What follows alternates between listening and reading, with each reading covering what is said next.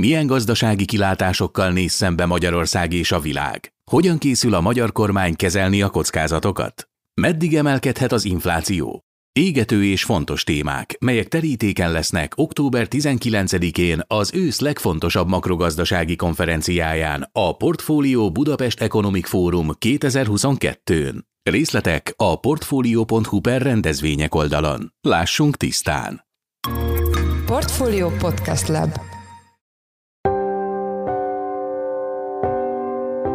Mindenkit üdvözlünk, ez a Checklist, a Portfolio munkanapokon megjelenő podcastje október 3-án hétfőn. Mai műsorunkban azzal foglalkozunk, hogy újfent történelmi mélypontra esett a forint az euróval szemben. Ugye a forintnak az árfolyamát nyilván egy csomó külső tényező is befolyásolja, de a Magyar Nemzeti Bank azért a kamat politikájával nagyon-nagyon jelentékenyen tudja, vagy tudná, vagy tudta eddig is befolyásolni. Tehát alapvetően itt egy jegybanki változtatásról van szó, ami a forintot erre a lejtőre lökte, és ami, amitől itt ez az egész pánik helyzet kialakult. Az adás vendége volt Zsidai Viktor, a Citadella alap portfólió menedzsere, akit egyebek mellett kérdeztünk a hazai gazdaság kilátásairól, a monetáris eszköztár korlátairól, valamint arról is, hogy a ma bejelentett halasztott fizetési lehetőség az orosz gázra milyen hatást gyakorolhat a magyar gazdaság megítélésére. A műsor második részében maradunk a forintnál, a magyar deviza gyengülése mögötti potenciális okokról Beke Károlyt, lapunk makroelemzőjét kérdeztük. Én Forrás Dávid vagyok, a Portfólió Podcast Lab szerkesztője, ez pedig a checklist október 3-án.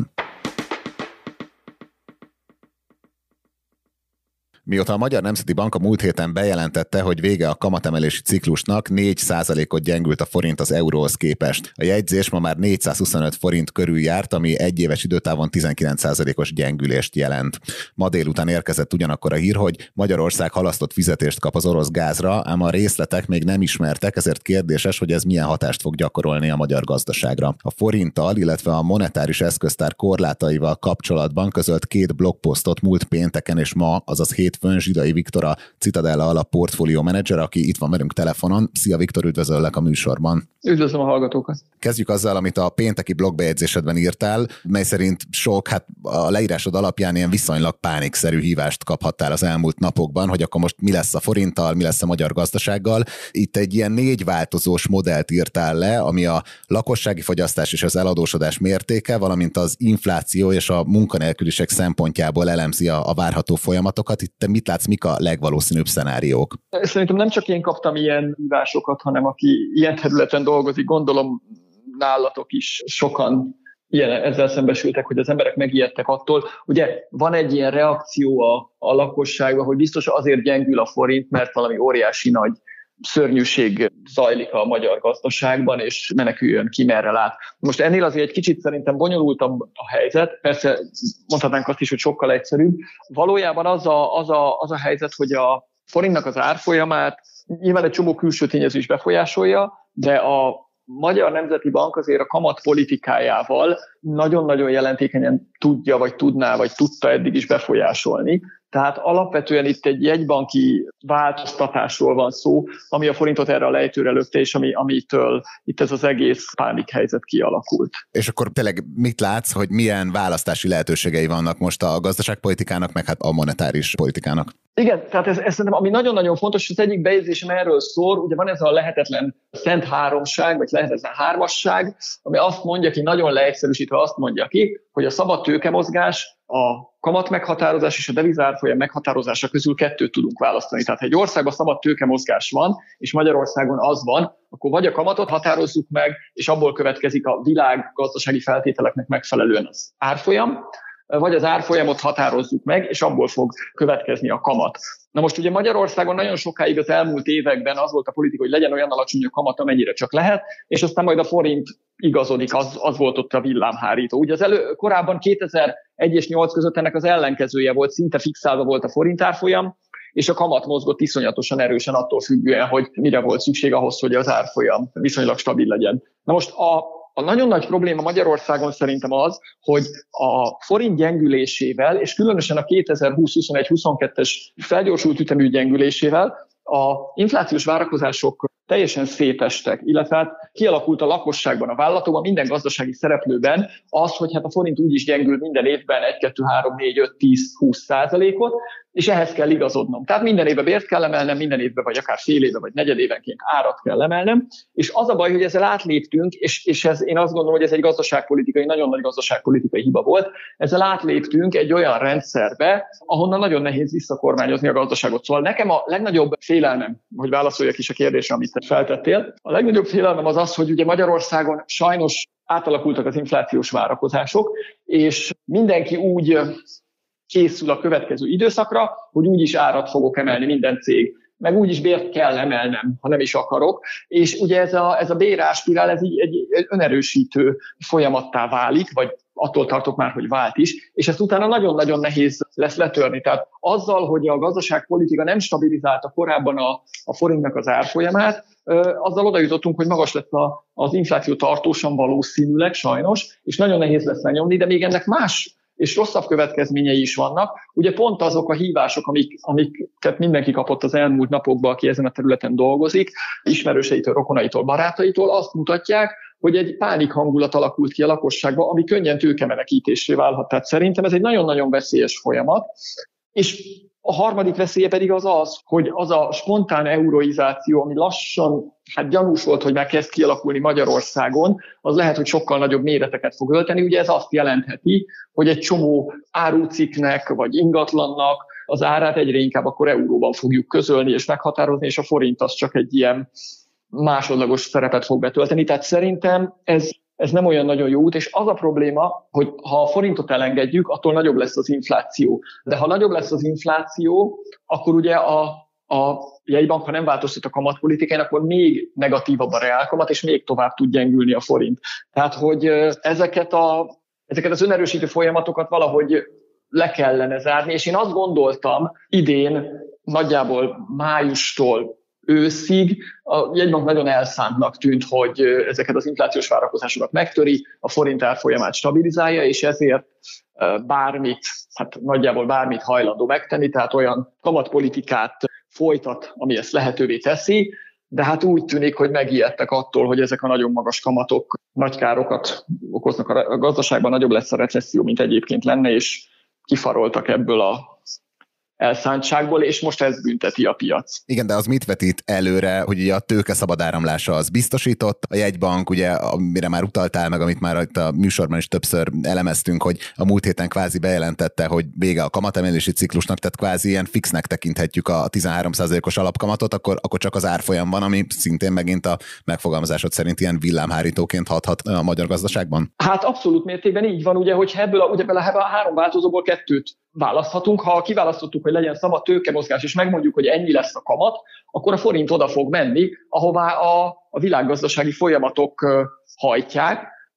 Ugye ez nyilván azt jelenti, hogy amikor kedvező a környezet, kedvezőek a körülmények, mondjuk Európában kamatcsökkentési ciklus lesz, és Magyarországon mondjuk ugyanennyi maradna a kamat, akkor az erősíteni a forintot. Amikor a gázárak lejjebb jönnek, az is nyilván valószínűleg inkább erősítően hatna a forintra. Tehát innentől fogva, a, igen, a forint a villámhárító, azon lesz levezetve minden feszültség, ha a jegybank ragaszkodik egyébként ehhez a valóban, ehhez a fix kamat politikához, azért az nem lehetetlen Magyarországon már ne feledjük el, hogy korábban az volt egy olyan időszak, nem is olyan régen, amikor a jegybanki alapkamat és a valódi finanszírozási feltételek, tehát hogy mennyibe kerül a, mi a valódi kamat mondjuk a bankközi piacon, ezek elváltak egymástól. Tehát azért még arra se vennék mérget, hogyha nagyon nagy baj van, akkor esetleg az alapkamat változatlansága mellett más módokon nem szigorít úgy a jegybank, hogy az effektív kamatszint, a valós piacon, gazdaságban érzékelhető kamatszint nem menne följebb. Igen, mondjuk ezért kapott is kritikát az elmúlt időszakban a, a jegybank, és ugye a piac örült, hogy a, az irányadó rátát meg az alapkamatot egyesítette. Ugye azt is írod a cikkedben, az egyik blogposztodban, hogyha a kormány nem követel bődületes nagy hibákat, akkor nem lesz államcsőd, nem dőlnek be a bankok. Itt mire kell most nagyon figyelni a válságkezelésben? Mindenki azon aggódik, meg azt kérdezik, hogy nem lesz-e államcsőd Ugye államcsőd, most nagyon leegyszerűsítve fogok fogalmazni, mert az ennél sokkal bonyolultabb a helyzet, de ugye államcsőd kétféle adóssága van mondjuk Magyarországnak, van devizás adóssága és forintos adóssága. Ugye a devizás adósságunkból egyébként viszonylag kevés fog lejárni a következő időszakban, tehát elég jól van elosztva azt, hogy ne tudjuk kifizetni, az, az majdnem lehetetlen. Az NMB-nek azért ahhoz nincs annyira sok devizatartalék, amit lehetne, de ahhoz azért bőven van, hogy a devizaadósságunkat, ha nagyon kell, akkor esetleg akár abból is ki tudjuk fizetni. Tehát az, hogy devizával Magyarország nem fog tudni fizetni, ezt egyelőre nem tartom valósnak.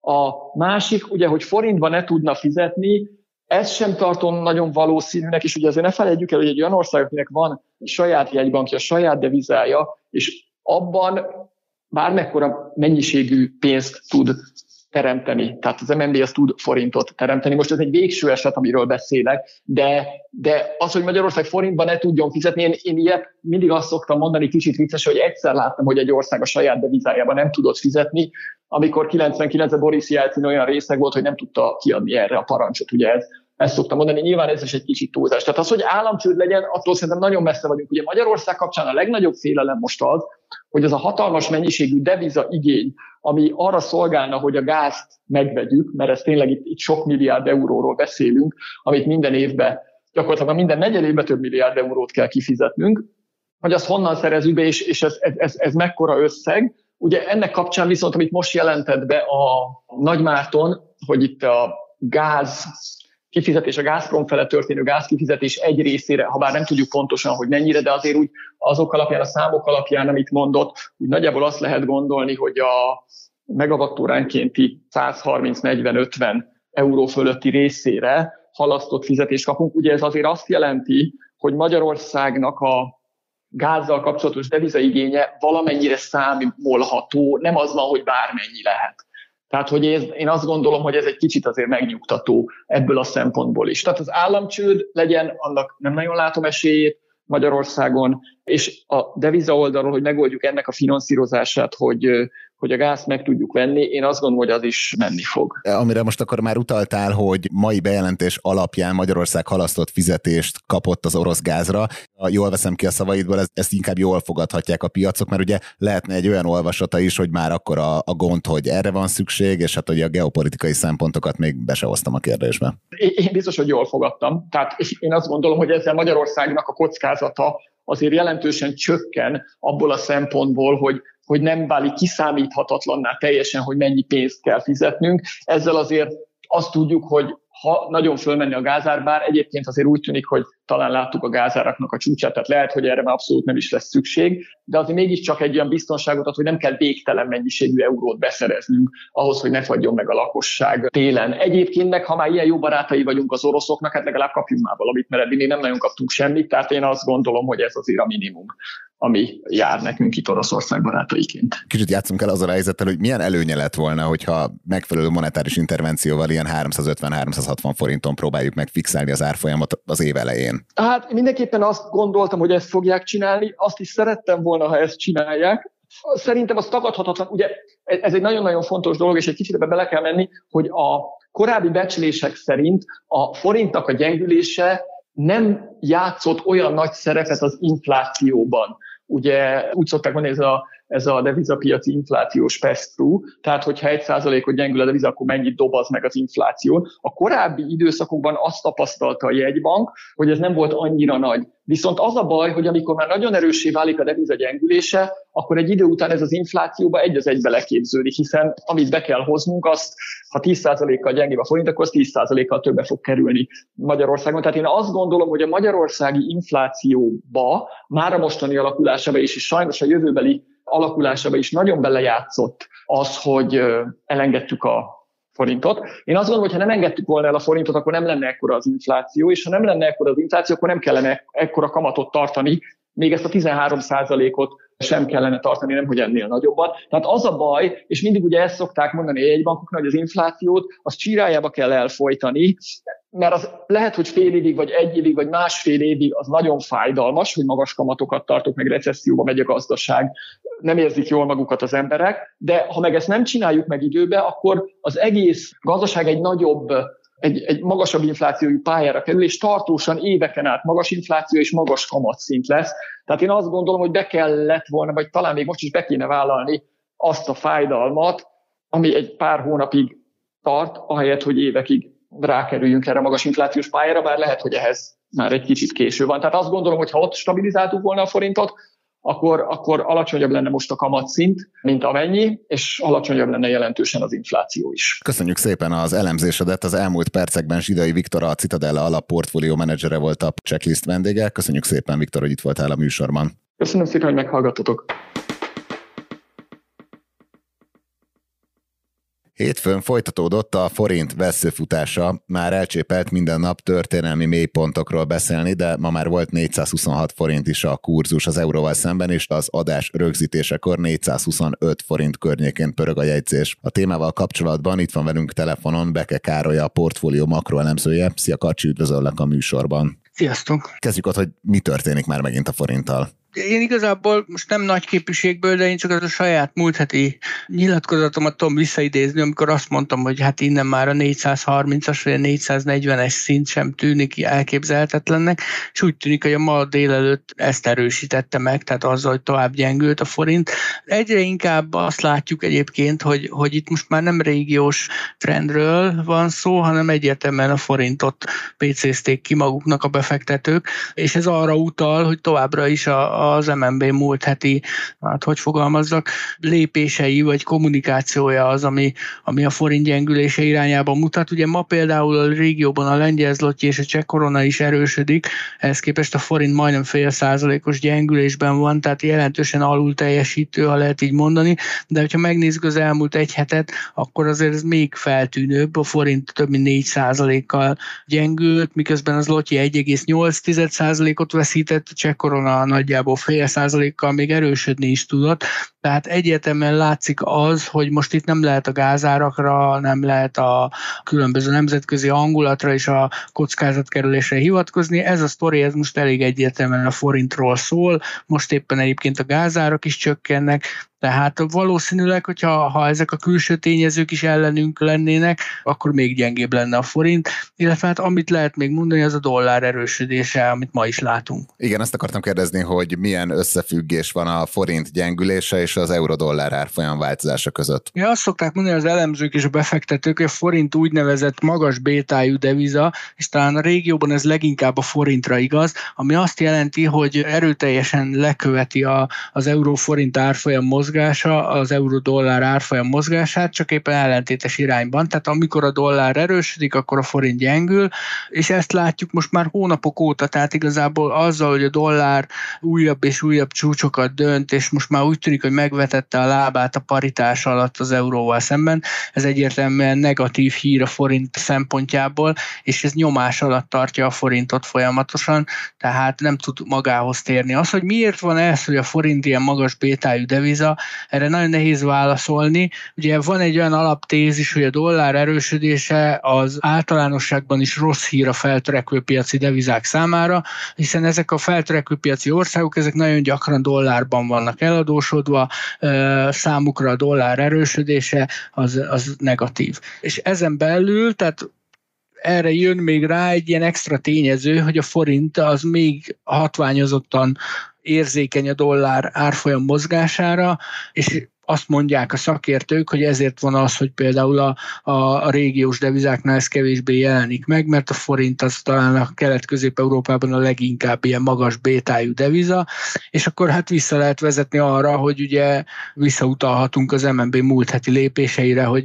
leállították a kamatemelést egy ilyen környezetben, amikor egyébként a dollár erősödése szinte megfékezhetetlen, amikor a globális jegybankok sorra emelik tovább és tovább a, a kamatokat, amikor a, az állampapírpiaci hozamok nagyon jelentősen emelkednek, tehát most pénteken a magyar rövid hozamoknál is láttunk egy nagyon nagy ugrást, ez akár 60-80 bázispont is volt. Nem biztos, hogy szerencsés volt egy ilyen környezetben egyik napról a másikra bejelenteni azt, hogy a jegybank leállítja a kamatemeléseket, lehet, hogy célszerűbb lett volna egy fokozatos kivezetés, kisebb ütemű kamatemelésekkel lecsengetni ezt a ciklust Más kérdés, hogy, hogy egy bank ugye ezt a döntést hozta, a monetáris tanács, hát most ezzel nehezen tudunk vitatkozni, meglátjuk, hogy, hogy, hogy a következő időszakban majd esetleg korrigálják -e ezt a lépést valahogy. Igen, ezt akarom kérdezni, hogy mit tehet most a jegybank, ahogy te is említetted, egy kicsit úgy lekorlátozhatták a saját mozgásterüket a, a múlt hetű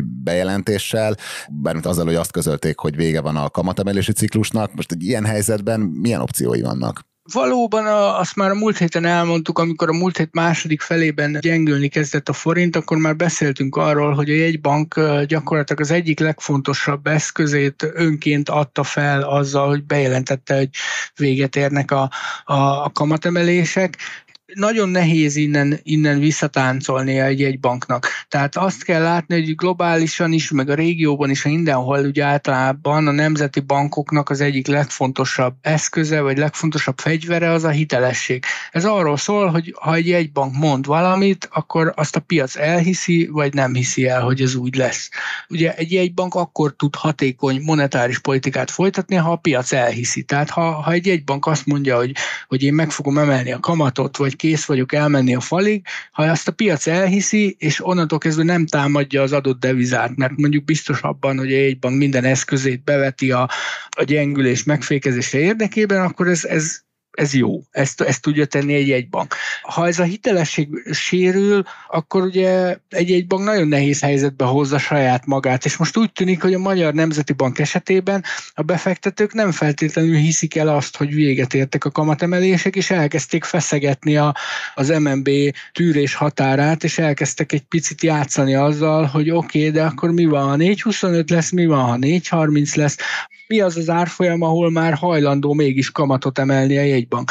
De ugye a mostani környezetben nagyon nehéz egy, egy kamatemelést megindokolni a monetáris tanácsnak. Tehát, hogy ha mondjuk Persze, ott van a fegyver a, a jegybank kezében, bármikor megemelheti a, az irányadó kamatot, akár csütörtökön az egyhetes betéti tenderen is mondhatja azt, hogy plusz 100 bázispont. De ezt mivel indokolja? Mi változott az elmúlt egy hétben, amit a múlt hét kedden még nem láttak?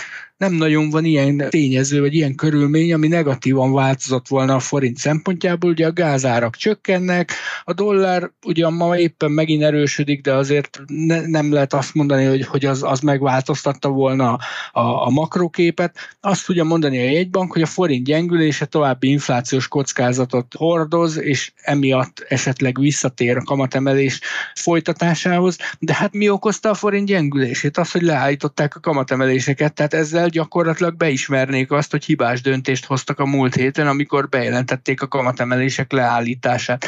Tehát nagyon nehéz helyzetben van a jegybank, ugye a kamatemeléseken kívül ott van még eszközként a verbális intervenció, tehát bármikor küldhetnek egy, egy erős szóbeli üzenetet, egy nyilatkozatot, ami, ami azt sugalja a piac felé, hogy ők továbbra is elkötelezettek, de hát nem, nem nagyon látszik az, hogy most a jelenlegi helyzetben mit tudnának mondani, ami, ami megváltoztat változtatná a forinttal kapcsolatos befektetői vélekedést, vagy ezt a képet. Tehát ugye azt a múlt héten is elmondták, hogy a likviditás szűkítésén keresztül továbbra is szigorítani akarják a monetáris kondíciókat, ez már nem lenne új információ, hogyha most ezzel előállnának. Tehát nem nagyon látszik olyan potenciális nyilatkozat, ami most fordítani tudna a forint árfolyamán, illetve eszközként még ott van a, a közvetlen piaci intervenció, tehát az, hogy a, a devizatartalékból forintot vásárolnak a piacon, ennek a hátulütője az az, hogy a, hogy a magyar devizatartalék ugye ugyan elégséges, de nem bőséges. Tehát ha most elkezdene a jegybank nagy tételben forintot vásárolni a devizatartalékból, akkor, akkor megint csak kihívná maga ellen a, a piacot egy kicsit, és akkor a piac meg elkezdené azt feszegetni, hogy oké, okay, de mennyi mennyi tartalékcsökkenés az, ami még elviselhető, és még nem jelent problémát a magyar gazdaság vagy a magyar pénzügyi rendszer szempontjából nagyon nehéz helyzetben van most az MNB, őszintén szólva, ha én ülnék ott, akkor valószínűleg én sem nagyon tudom, hogy, hogy, hogy mit lépnék. Azt tudom, hogy mit léptem volna a múlt héten, de, de hogyha most oda ültetnének, akkor lehet, hogy, hogy, hogy egy picit én is gondba lennék, hogy most akkor mit kéne csinálni ebben a helyzetben. Meglátjuk a következő napokban, hogy egyáltalán ez a forint gyengülés az eléri egy bank inger küszöbét, tehát hogy akar-e bármit is reagálni, illetve ha akar, akkor mit tud, vagy mit akar reagálni. Na jó, de Karcsi, de van olyan opció, hogy nem lép a jegybank, hát szakad az árfolyam, ami nyilvánvaló, hogy meg fog jelenni az inflációban, tehát hiába mondják, hogy nincs árfolyam céljuk, hogyha ezek a folyamatok rögtön lecsapódnak a pénzromlásban. Persze, hát van, van olyan opció, hogy azt mondják, hogy, hogy egyrészt reménykedünk abban, hogy, hogy ez, a, ez a forint gyengülés az előbb-utóbb lecseng, és beáll egy olyan egyensúlyi árfolyam, ami már a piac szempontjából is elfogadható, tehát hogy, hogy azért a forintnak kamattartalma továbbra is viszonylag magas. Ez a 13%-os alapkamat, ezért ez kifejezetten magasnak számít, ez nagyjából duplája a régiós országokénak. Tehát előbb-utóbb el kell, hogy jöjjön az a szint, ahol már vonzó befektetés a forint egész egyszerűen a kamattartalom miatt. Ha nem vetődnek fel egyéb problémák, tehát nem kezdenek el itt különböző pénzügyi sérülékenységről plegykálni a piacon, vagy nem, vagy nem vécézik ki még jobban a, a magyar gazdaságot a, a befektetők. Tehát, hogy elvileg ez is lehet egy reális opció, hogy azt mondja a jegybank, hogy hát ezt most végig kell néznünk, és, és ezt most ki kell ülnünk, ezt a forint gyengülést. Persze, hát ez meg fog jelenni az inflációban, de ugye az inflációs hatás az főleg akkor jelenik meg, hogyha ez tartós lesz. Tehát ugye egy bank még mindig mondhatja azt, hogy, hogy igen, most gyengült a forint, de mi azt gondoljuk, hogy ez nem lesz egy tartós folyamat, nem fog örökre 420 felett maradni az árfolyam. Most van egy ilyen kvázi piaci pánik, és, és ezt megpróbáljuk valahogy átvészelni. Persze ennek is vannak kockázatai. Tehát, hogy azért most én nem akarok riogatni, de hát azért már a múlt héten is lehetett olyan hangokat hallani, meg olyan cikkeket olvasni, hogy itt államcsőd közeli helyzet van, meg, meg hasonlók, ami, ami egyébként a, fundamentumok alapján nem lenne igaz. Tehát, hogy a kormánynak van egy nagyon jelentős betéti állománya a jegybanknál, semmi nem utal arra, hogy itt Magyarország csődbe menne. De hogyha mondjuk elpattan az euró-forint árfolyam mondok valamit 450-ig, 500-ig, stb., akkor előbb-utóbb ez a probléma is fel fog jönni a befektetők fejében, hogy oké, okay, de hát mi, mi az Istentől gyengül egy deviza 10-20 százalékot itt pár nap alatt, hát akkor itt valami komolyabb problémának kell lennie ebben a gazdaságban. Tehát, hogy én azt gondolom, hogy a fő probléma az most inkább az, hogy, hogy, hogy adott esetben azok, akik eddig lehet, hogy nem is nagyon kereskedtek a forinttal, most külföldi befektetőkre, ilyen elsősorban intézményi befektetőkre gondolok. Tehát itt nem arról van szó, hogy a Jancsi bácsi meg a Marika néni átváltja a forintját euróra, de mondjuk amerikai befektetési bankok, hedge fundok, nyugat-európai befektetők befektetők. Lehet, hogy eddig nekik egy teljesen perifériás piac volt a, a forint piaca, de most azt látják, hogy itt néhány nap alatt volt egy jelentős gyengülés, és akkor elkezdik esetleg feszegetni ennek az okait, hogy akkor itt mi történt? Tehát valami baj van ezzel a gazdasággal, hogyha itt néhány nap alatt 4-5-6-8 százalékot tud gyengülni a devizája, és hogyha ha, ha ez megtörténik, akkor az, az egy ilyen öngerjesztő folyamat lesz. Tehát egy előbb-utóbb, hogyha ezek a befektetők is megjelennek, és azt mondják, hogy hát akkor ezt a devizát el kell adni, mert hát itt valami komoly komoly probléma van. Hát lehet, hogy még nem látszik a felszínen, de azért itt a mélybe valami komoly problémának kell lennie. Ö, illetve hát a, a másik, amiben bízhat a jegybank, az az, hogy minél előbb megtörténik a, az uniós forrásokról történő megállapodás. Ugye erről már hónapok óta beszélünk, ez tudna egy átmeneti megnyugvást hozni a forint piacára, kiárazódhatna egy komoly kockázat azzal, hogy hozzájutunk az Európai Uniós forrásokhoz, azzal, hogy Brüsszel is bejelenti, hogy lezárja ezt a fajta vitát vitát a magyar kormányjal. Nem tudjuk, hogy ez mikor fog megtörténni. Én azt gondolom, hogy azért ez se egy néhány napos sztori, tehát ez most nem arra kell számítani, hogy majd holnap valaki kiáll az Európai Bizottságtól és ünnepélyesen aláírja a megállapodást. Rövid távon én nem nagyon látom azt, hogy mi, mi az, ami meg tudná fordítani a forint árfolyamát, illetve hát amit mondtam, azt tudná megfordítani, hogyha eljutnánk egy olyan szintre, ahol már vonzó befektetés a forint. Köszönjük szépen az elemzésedet. Az elmúlt percekben Beke Károly portfólió makroelemzője volt a checklist vendége. Karcsi, köszönjük, hogy a rendelkezésünkre álltál. Köszönöm szépen.